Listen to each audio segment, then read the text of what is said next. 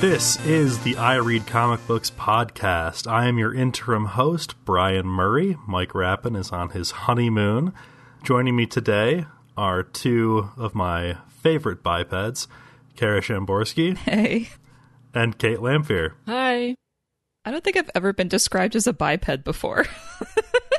I mean, am I wrong? No. Because if I'm wrong, I'll, I'll, I'll, I'll go back. no, but- it's just funny. Continue. What are we talking about today, Brian?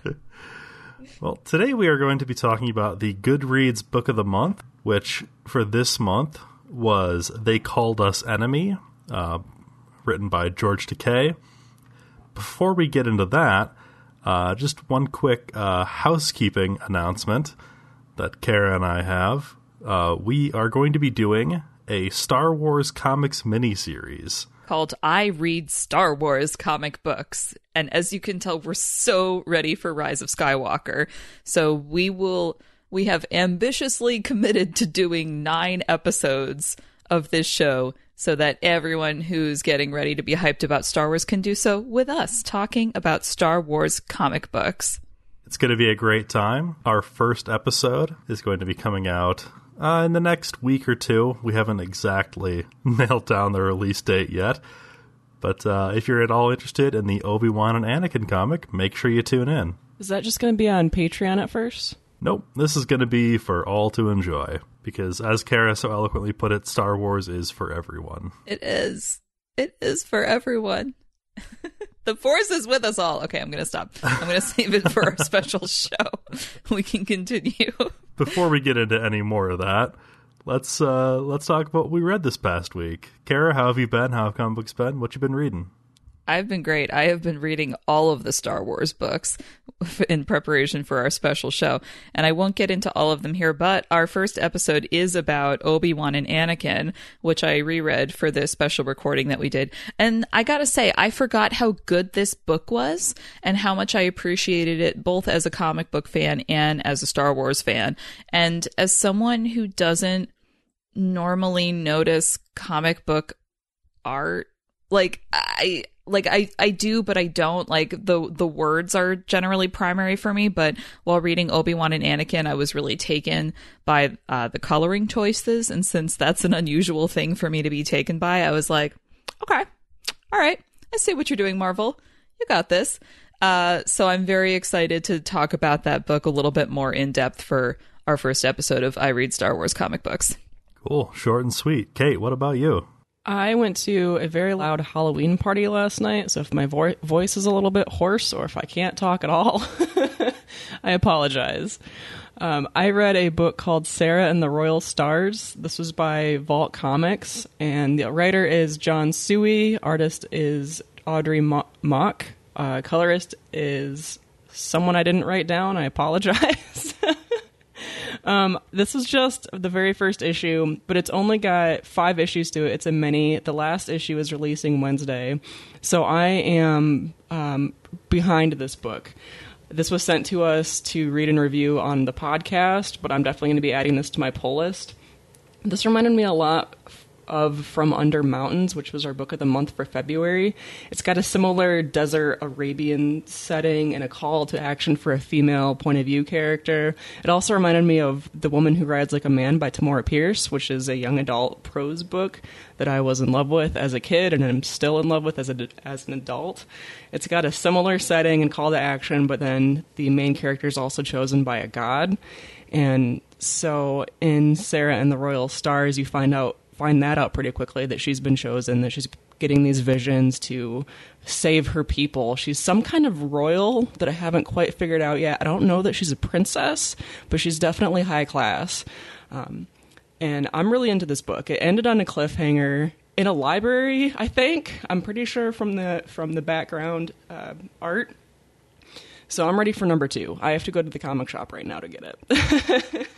Okay, well, Kate, we'll talk to you later. Thanks for uh, joining Yep. in. Uh, Yep, bye. that's, that's been me. Brian, what about you? like Kara, I have been uh, consumed by reading Star Wars books in preparation for our upcoming I Read Star Wars comics series. Uh, for me, the one that I read most recently was Mace Windu, Jedi of the Republic, which I actually got the first issue of way back when. And just kind of I wasn't really super feeling it at the time, so I didn't continue buying it. And now that I've read the trade, I feel like a fool because this book is actually pretty awesome. Like Kara, I won't go into too many details because I want to give you some incentive to come and listen later. But it's uh it's a good book and it definitely shines some light on Mace Windu as a character and uh, in my opinion some of the things that are wrong with the Jedi Order. So that'll be that'll be my teaser. Very cryptic, Brian. We'll have to tune into I Read Star Wars Comic Books episode 3 to find out more. yeah, so it'll be in like a month. Comics this week come out on Wednesday, October 30th, 2019. Uh, Kate, what are you picking up this week? I'm going to pick up the last issue of Giant Days, which is a devastating thing to say. It's called As Time Goes By, and it's n- numbered as a number one, but it is only a one shot, so don't start looking for number two and be disappointed.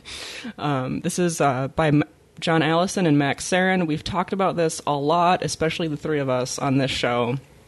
I I cannot believe that it's over. I need to restart the entire series just to revisit these characters again.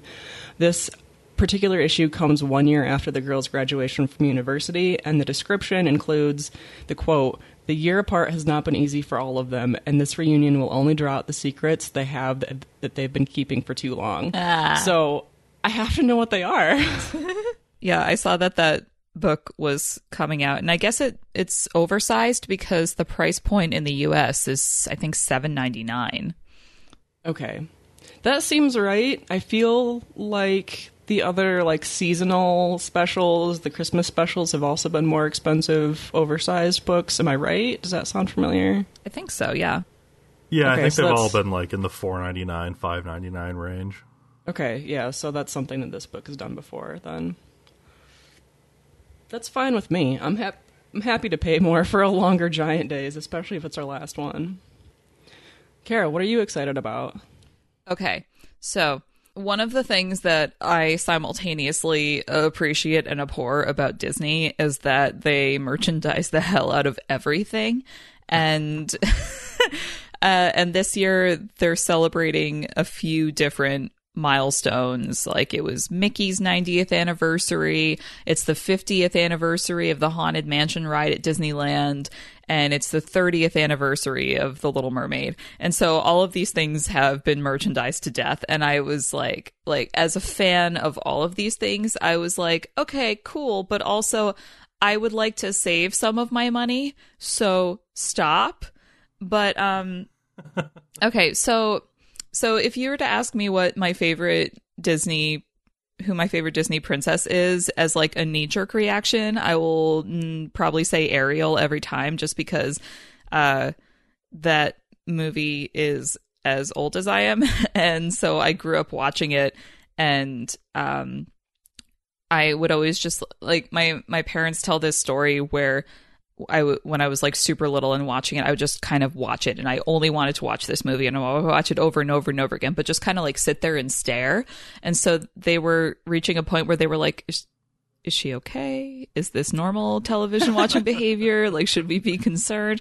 And then they said they were like driving in the car one day, and I was in the back seat, and all of a sudden the Little Mermaid soundtrack started up, and they thought for a minute that maybe they had had like a cassette tape going on, and they were really confused and they turned around and they saw that I was just singing the soundtrack and I knew all the words and they were like, and so that's how we figured out that you had in fact been studying the movie and didn't want to open your mouth until you had memorized it. And I was like, that explains so much about me as a person in this one anecdote.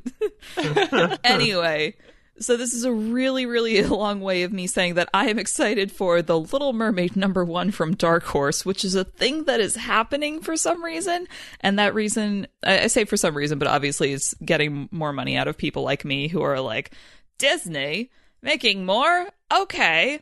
But, um, I'm interested in this comic adaptation because they're doing it from Ariel's point of view. And so I looked at some of the preview pages on the Dark Horse website and it's it's basically it's following the movie, but you've got the addition of um the like monologue boxes that you see in comics where it's just what's going on in that character's head. And so it's just there's so much of that movie where Ariel is literally silent. And I'm interested to see through this comic what she's actually thinking because all we've had to go on from the movie is how like what her body language is and how she's using like a rudimentary sign language to try to get her point across and that's like pretty clear but i like the idea of having an additional like actually written down monologue so we can get a little bit more nuance to her character that maybe was lacking in the 1989 film so my pick for the week of October 30th is The Little Mermaid number one from Dark Horse. This is totally an emotional choice, and I don't care. So is it going to cover the entire movie? Do you know if they're going to like like add scenes that weren't in the movie or anything like that?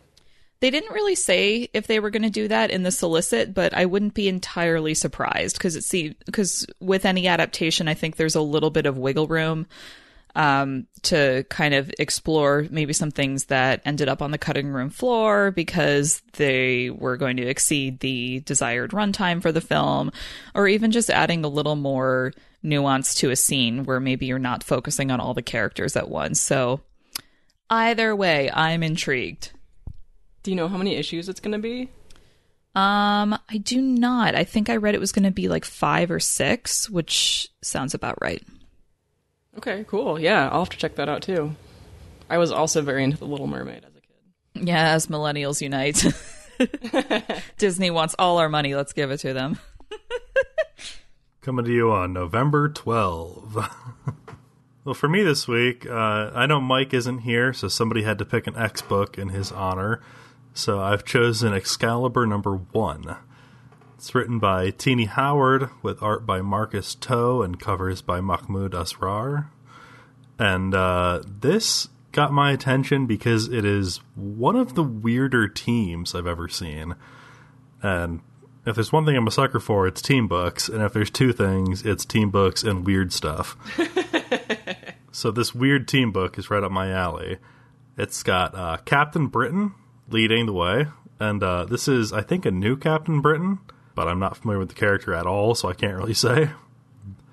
We also have Rogue and Gambit, which uh, I'm sure Mike's ears just perked up in Japan.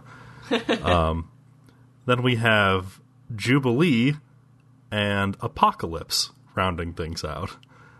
Um, it is apparently that Apocalypse, like the the the bad guy Apocalypse. I'm not sure. May- maybe if I'd been reading House of X or Powers of X or what have you, that would make more sense to me. But My frame of reference for Apocalypse is Blue Oscar Isaac in that regrettable film, but so ah. so all of this like I'm just like okay, all right, go on. yeah, that was a that was a rough one, wasn't it? I literally just remember that he was there and he was blue, and the rest of the film I just had nothing but questions. So when you're saying, "Oh, he's in this book for reasons," I'm like, that sounds about like the same amount of logic as that film. So sure, ex- he's on Yeah. this team. It's fine. yeah, explain. Um, I don't know if Jubilee is still a vampire or not, so that'll be that'll be fun to touch base with her again.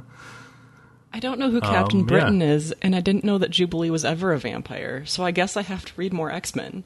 Yeah, yeah. Jubilee was a vampire for a minute. She also had a a kid that I'm not sure was her kid or if she just like found this child. Um, I don't know. It's it's X books, man. What are you What are you gonna do? we'll just question Mike when he gets back. Yeah, whenever whenever Mike comes home, we'll just grill him for information. And yeah, that's uh, that's all I have to say about that. It's going to be weird, and I'm excited for it. All right, that's what we're looking forward to this week. We're going to take a quick break, and when we come back, we'll be talking about the Goodreads book of the month, "They Called Us Enemy" by George Takei.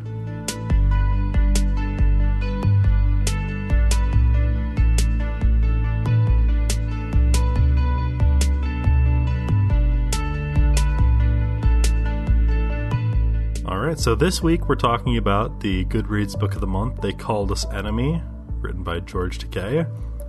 Um, this was unsurprisingly um, kind of a tough emotional read. You know, it's about some very difficult subject matter. Uh, Kara, you want to give us a quick quick rundown of the the the, the plot of the book? So this is uh, this book was a first person account of a piece of American history that is not very comprehensively taught in schools. Like I uh, I think I learned about this maybe in high school briefly, and I remember just being like, what? That doesn't sound right. But there are a lot of places where it's just not taught, glossed over entirely. So uh, during World War II, when the Japanese bombed Pearl Harbor, almost immediately after that, the United States government decided that Japanese Americans were a potential security threat to America and uh, very rapidly excluded people of Japanese descent from living on virtually the entire West Coast, which is where a lot of them were living. So if you were of Japanese descent, you were transported to internment camps, and there were 10 of varying security levels. And uh, it's kind of under it's understandable but shitty that this hasn't been talked about a lot in America because a lot of the narrative of 20th century American history is that it was the American century and America won World War II and they were the saviors and could do no wrong, which started to kind and a narrative which started to kind of crumble around the Vietnam War and has definitely crumbled a little more with current events. But um, yeah, there's uh the the internment of uh, Japanese Americans is definitely one of those things that is not often talked about. Um, and so, uh, actor George Takei, who uh, many people know as Sulu from Star Trek, the original series, um, has been using his platform as an actor to uh, advocate and educate about a lot of uh, social justice causes. And so this was a recent project where he decided to share his memories uh, being a child in one of these internment camps. So, like Brian said, this is a very emotional, sometimes difficult book to read because he's because Takei is being really upfront with the fact that he's um like he had the memories of a child so he didn't fully understand what was going on at the time. For him it was kind of like like he didn't understand the the history or the political background to him. It was just oh we no longer live in our house in LA we are now living in a horse stall that smells like poo.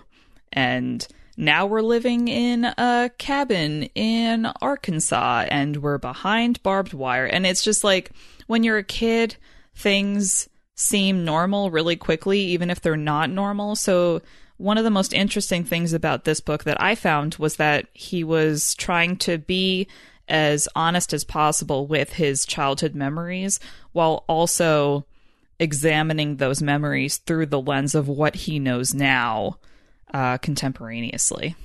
Yeah, definitely. There's a moment when they arrive at the first camp they're sent to and they're being loaded into the horse stalls and young george has a line of like oh fun we get to sleep where the horses sleep and that's a, a real gut punch of just like like we understand how horrifying this is but to a little kid it's just an adventure you know it's it's something new and different and that's so exciting I felt the same way when they were on the train. Um, George and his brother Henry were all excited about being on this cool mode of transportation and taking this long ride and everything. And as a person who was just on a train for a long ride, I get it. I get how it's exciting. You can look out the window and like see all this cool stuff that you're passing.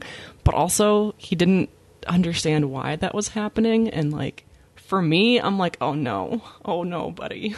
Yeah, and that's uh that's an aspect that he mentions that I wasn't even aware of was that whenever the trains went through a town, they had to pull the blinds so that nobody could see them on the train. And it's just like a a realization that you know the the government wouldn't try to hide them like that if they didn't understand that what they were doing was wrong.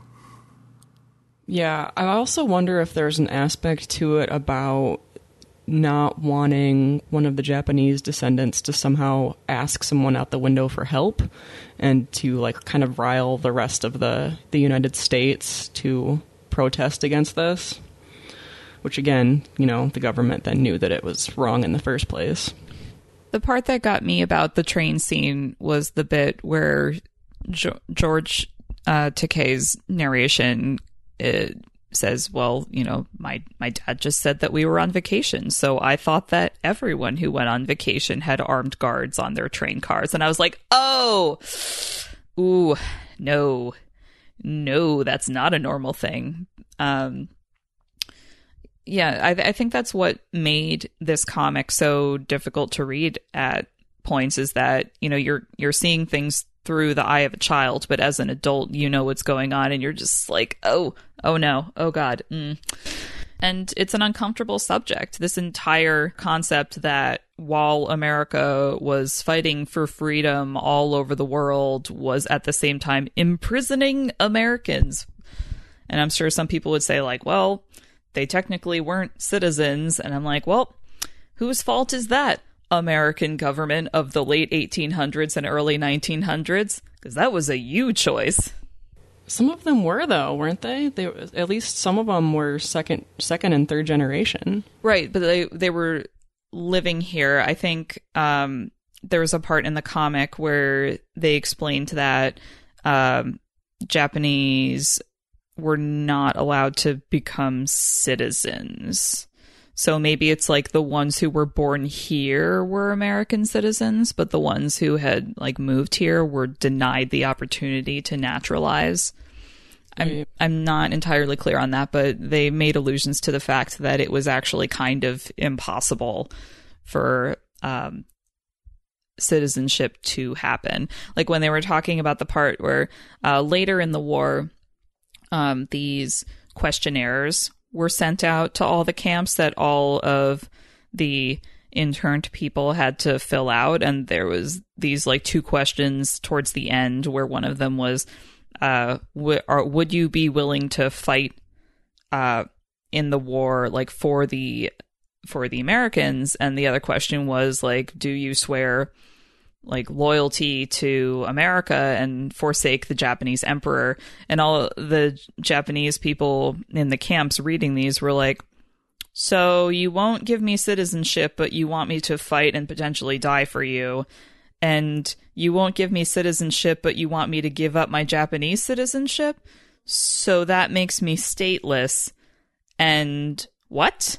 So that was that was another uh, aspect of this comic that I just I had no knowledge of this um questionnaire before reading it and like thinking about the implications of those questions super horrifying.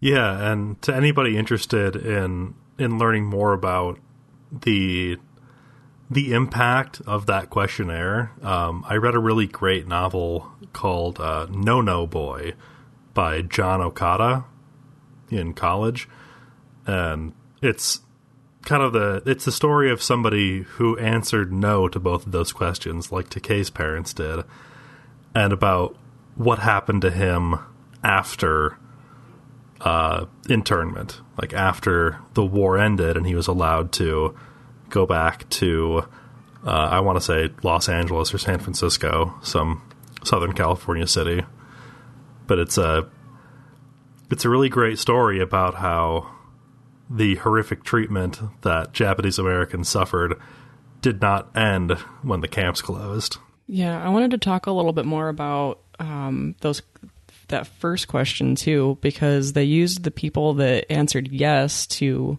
"Would you fight for this country?" and they created a army regimen that was just the people from the camps, and of course, a whole lot of them died, and they weren't um, apologized to or honored or or paid for their service until the last two decades.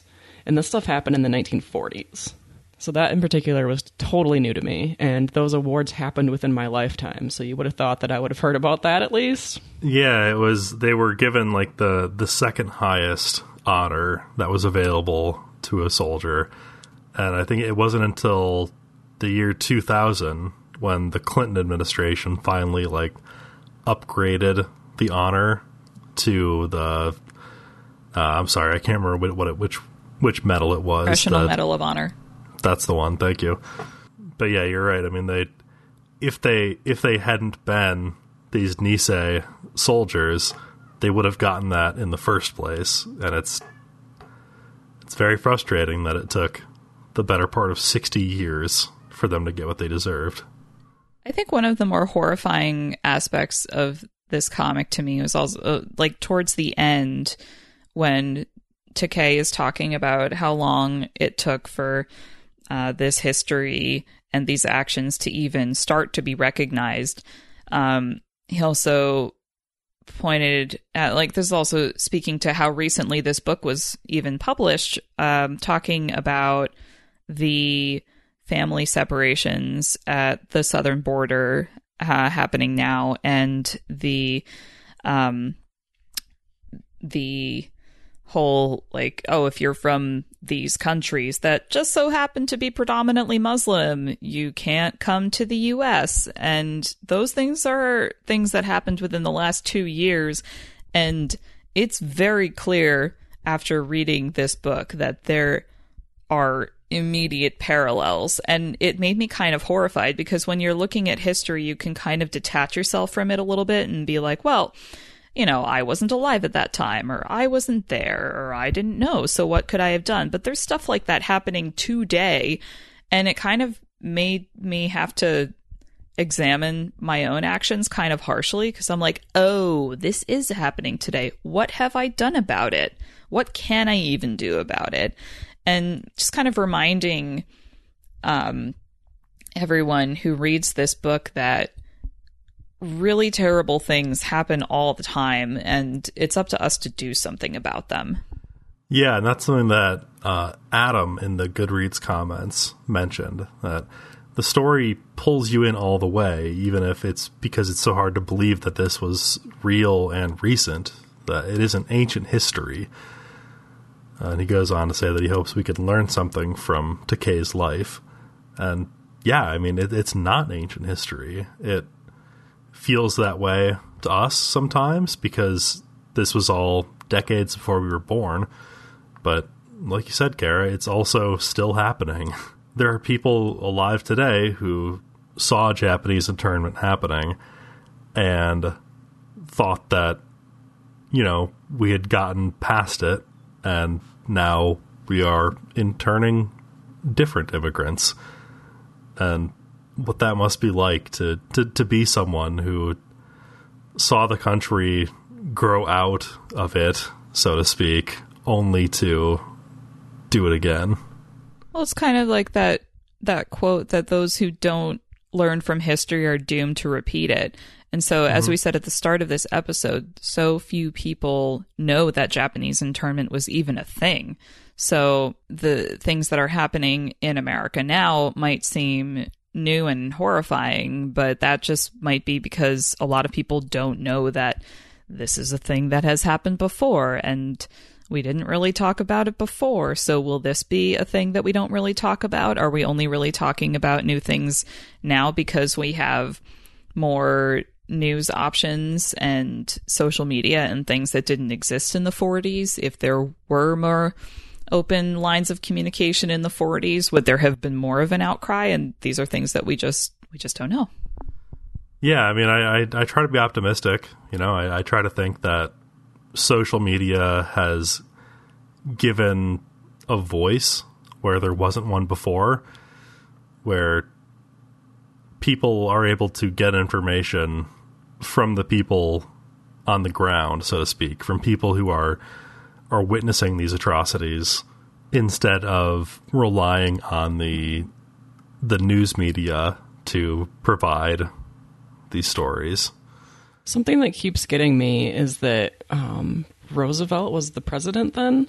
And I think of Roosevelt as being the guy that opened up the national parks and organized the, um, I think it was the CCC, the Civilian Com- Conservation Corps, that built up a lot of those parks and gave a lot of people jobs during the Depression.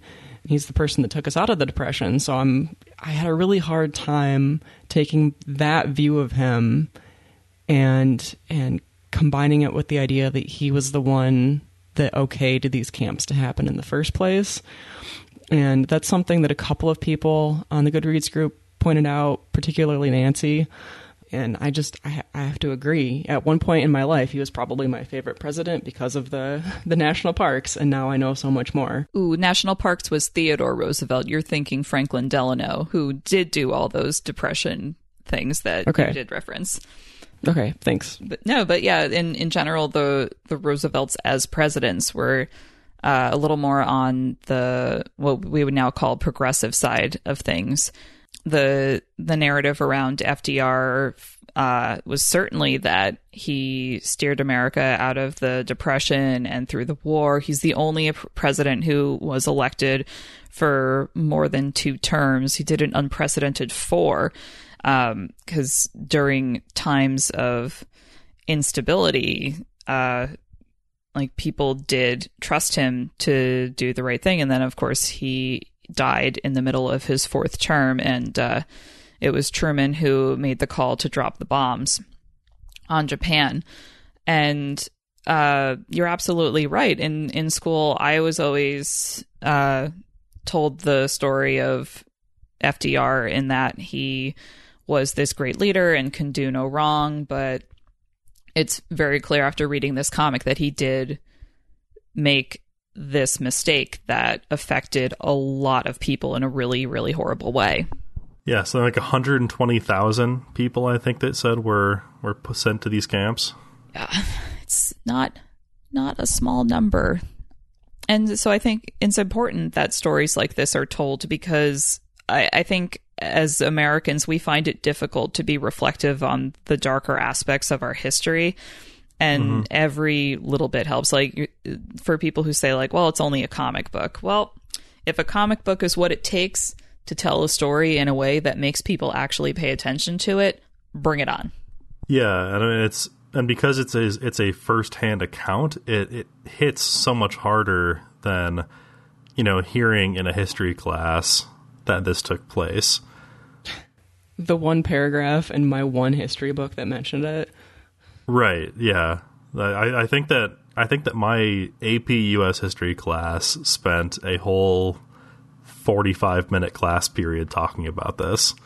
Yeah, I don't even know if we, we got that much. So looking at this, um, like obviously it's a it's a powerful story and it's a piece of history that we should all be more educated on.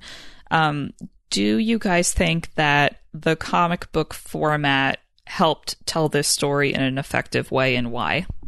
I definitely do. A number of people in the Goodreads group mentioned that the black and white art in particular like really helped just focus on the story. I mean, the art was very good, but yeah, just the black and white um the black and white f- choice really made it I don't know, feel feel historical, feel narrowed um down and a couple of people mentioned that it made it feel more of like a manga art style, which is a Japanese art style, which was it kind of um, spoke to that that Japanese heritage of the people that it was affecting. Yeah, absolutely. And I think that because the art was very simplistic, um, and I think that that did a very good job of conveying that childlike sense that the book was supposed to have because it was Takei's childhood memories.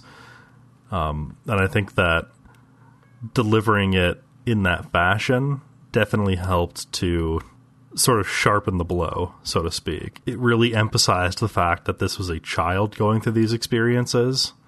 And so having the art work with the story in that way definitely made it very impactful. I also think that the artist did a really good job at making, especially crowd scenes, even in the camps. That everybody looked different. I mean, now we talk about diversity in comics, and we're talking about how people are of different nationalities and they have different colored hair and they like have different body types. But everybody in this in these camps was was one um, at least national background.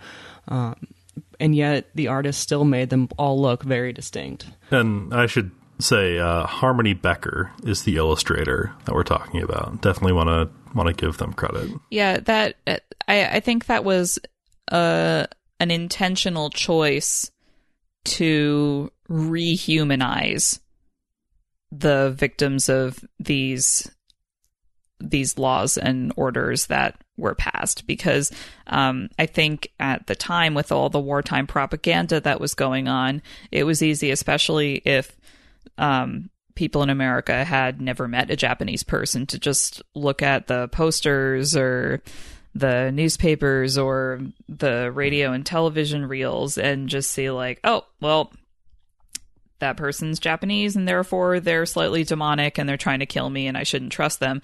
So by by re-emphasizing the fact that each person who was sent to these camps was a human being and not just a caricature uh, was a, a really important part of this book being an illustrated book as opposed to just a prose book.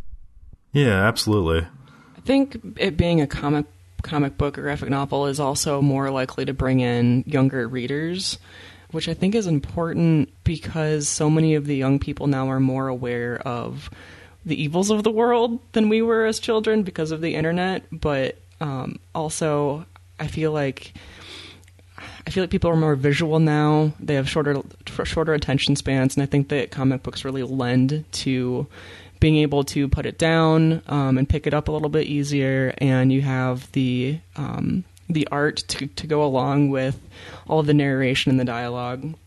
So there's like kind of something else to pull your attention in. At least I know that that's true for me. I read, I, I sit down and read a lot more comics now than I do prose.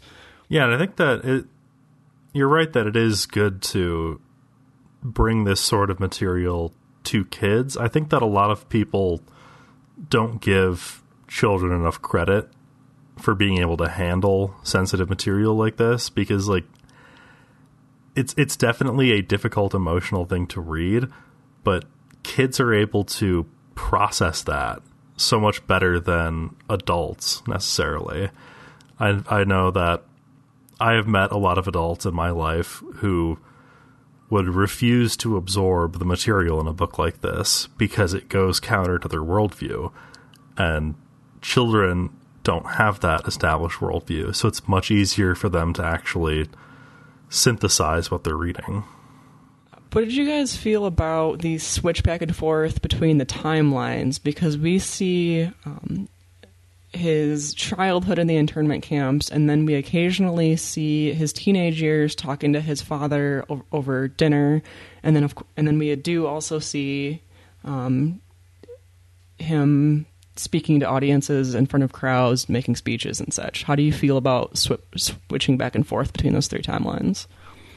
I thought it they the switching between the timelines helped contextualize what we were reading a little more precisely than going linearly would have been. I think it would have been a little more boring to be like, here are my childhood memories. Here's me learning from my dad the extra nuance behind those memories.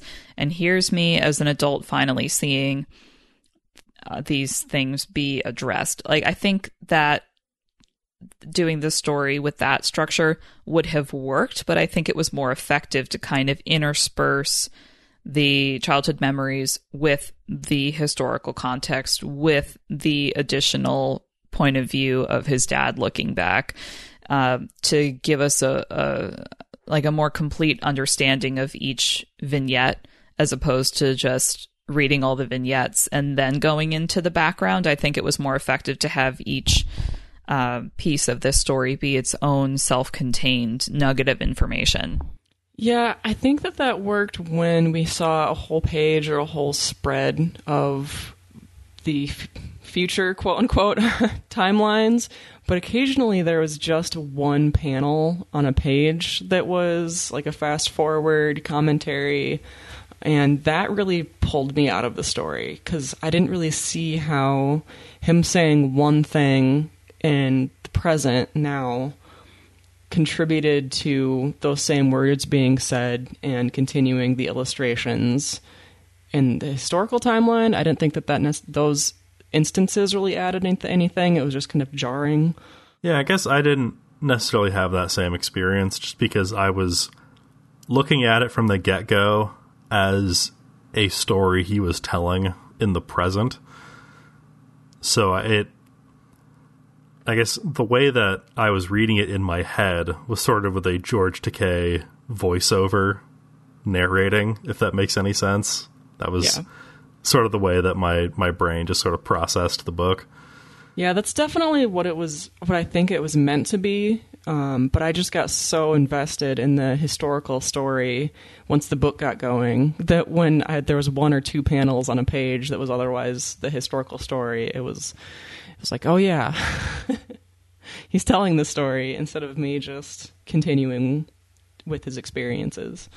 I think this works really well as a comic book, but I also, while we've been discussing it, I kind of want to see it as more of like a like a history channel special kind of situation where they film it but it's in more of a, a historical reenactment docudrama situation where George Takei is uh, narrating it with the dialogue from this book but they're maybe getting actors to play um, his younger selves because um, I think that might work too. And having now read this story, I kind of wanted to reach as large an audience as possible. So for people who uh, don't necessarily read comic books, I kind of also want to see a television or film adaptation. Yeah, I would too, but I think that he does have a play that he wrote. Um, is it Allegiance, something like that? And it tells it. It also tells the story just in a different medium. But so st- even that that's definitely true and awesome. But stage plays are like a medium that reaches even fewer people than comics. So that's true. But I do want to see this play. so to to try and kind of end on a more, more positive note, I guess. Uh, what was each of your your favorite moments from this book? I think any time that like I think one of the strongest uh, elements of the illustration in this book were the facial expressions. And when I think about the art in this book, I think about any time that uh, young George's eyes just kind of filled up with sparkles because even while these horrific things were happening to him, he was still able to find some joy and wonder in the world around him. And uh, that was kind of a gut punch to me more than anything else. But um, I mean, like we kind of said, when you're a kid, you are kind of able to find the light in the darkness. And I think the illustration in this book very clearly showed that without uh, too much obviousness. Yeah, his parents definitely put a lot of effort into making sure that he had as normal of a childhood as possible, even under the circumstances. And part of that was one of my favorite parts of the book is that his mom managed to sneak a sewing machine the entire way to this concentration camp on the other side of the continent. And she wasn't, for some reason, she wasn't supposed to have a sewing machine. I don't know why specifically that was bad. But her husband was like, You brought that all the way here? And of course, sewing machines now are like 30 pounds. I can't imagine when they were all made of metal. Like, it was just great. It was like her little it was her little rebellion and then she was able to, you know, make clothes for the kids and and um her husband and such. And there was this little part um, where she pulls it out of the bag and her her husband is like kind of horrified for just a second and then they both start cracking up. It was very good. I, I was a big fan of of little George meeting Japanese Santa Claus. And we get we get his internal monologue of being like, wait a minute, this isn't the real Santa Claus. I met the real Santa Claus at the mall last year. but then he has that moment of like, but the little kids, they need to still believe in you. So we have an understanding, Japanese Santa, but I'm on to you. and that just was such like a little kid moment. It just, it just really shone through for me. I also like um, toward the very end of the book, he I think he meets oh my gosh, I one of the president's wives, I believe, Eleanor, and he thank you, um, Eleanor Roosevelt, and he introduces her to his husband Brad, And man, it just really bums me out that he had to go through all of this stuff in his life and then he couldn't even marry legally marry his husband until a couple of years ago.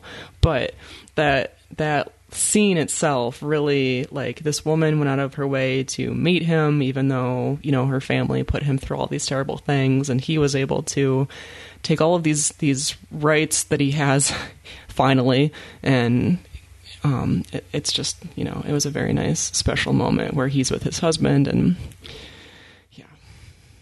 feelings my feelings are are there Ooh, no, wait. I, th- I think you're mixing up two parts. There's the part where Eleanor Roosevelt came through the campaign that he was working on when he was a kid, and his dad went home because his dad didn't want to shake her hand. And then the woman that he introduced his husband to was his dad's secretary when they were at the camps. that's right. And she uh, came to see the play. And so backstage at the play that's when he introduced her to the husband. And um but you're absolutely right. I mean that he's been through so much and was only recently even able to marry is just like he could do a whole other book i'm sure on his lgbtqia activism but um it was just kind of like kind of snuck in at the end there and it just was so impactful to be like oh you have been doing this work for so long and it's it's still not still not fully there. And we all we all got to do the work. It can't just be one famous dude. We all have to help Yeah, for sure. I think these books, um, books like this, memoirs like this, that tell the the awful history in the world, are still very important. Um, I've had people say that you know we know we know that these things happened. We know about especially the Holocaust. Everybody's heard about the Holocaust. Why do we need books like this? But there are people that haven't heard about those things that maybe aren't educated about them, or um, the the materials to learn about them aren't available in their area for one reason or another. And so the books like this really help build compassion and knowledge in the readers, so we can understand the importance of avoiding or stopping events like this because it's it's history just keeps piling them on, and it's awful. What was that about you wanted us to end on a positive note brian Yeah, thanks, 'Cause I- Kate. because i think we're back i think we're back in our feels My positive note is that Kara has a very mu- uh, uh, much better memory than I do. Oh, and I'm Yeah. That's because Kara. Kara read this book last night right before bed, so it probably infected my dreams. it's buried into my subconscious now. There's no going back. I will never forget this story. And none of, none of us should. Yeah, it, it as much of a bummer as the subject matter is, the story itself and the art, the art and the characters are all very good. I do recommend this book. You just might be sad about it. But it's Yeah. a necessary sadness. Exactly. It's yeah, the sadness of being educated. Yeah, I'm very glad that our our Goodreads group picked this one. we have very wise readers in our group. All right. Does anybody have any any final closing thoughts you want to get out before we we wrap things up? Uh, thanks to our Goodread, Goodreads group, and thanks to you guys. Yeah, this is a, a difficult topic, but just because things, some things are difficult to reflect upon or discuss doesn't mean that they're conversations that we shouldn't be having. Yeah, the, that, that's why they're exactly conversations we should be having. That's that's the the takeaway of this episode, folks. Sometimes history is tough, but you should know it. And if you can know it through a comic book, hey, All the better. Uh, if you'd like to follow us on the internet, and see what else we're going, going about, uh, you can reach us on Twitter. You can find Kate at Kate Elfier. Kara is at Kara Szam, S Z A M. I am at Brian Head, and you can follow the show at IRCB Podcast, where we post comic news, art, sass, and more. You can subscribe on Patreon at patreon.com slash IRCB podcast. Without your support, this show would not survive. Join now for access to exclusive audio articles, preview of the IRCB schedule, access to early uh, early access to the top of my pile posts, and more. Our Goodreads group that we've we've commended on this episode in particular is a lovely group of comic book friends, and we have week- weekly threads. This week we are still voting on our um, next month's book of the month, so you can check that out at ircbpodcast.com slash goodreads. You can head over to ircbpodcast.com for our creator pronunciation guide, our Discord server, zines, merch, and everything else IRCB. If you haven't already, please rate and review our show five stars on iTunes and beyond, and we'll read your review on the next episode. You can email the show with what you've been reading, recipes, corrections, etc. at ircbpodcast at gmail.com. Infinity Shred is the best band in the galaxy. They do the music for our show. Xander is a lone cloud in a beautiful sky, reminding you that despite the vastness of space, you mean something to the universe. He also edits the show. Thank you Kate and Kara for being on the show with me today. Thank you, Mike, as always, for bringing the show into being. Thank you, Xander, for all the work you do. Thank you, Infinity Shred, for the music. Thank you, the listener, for giving us your time. And until next time, comics are good, and so are you.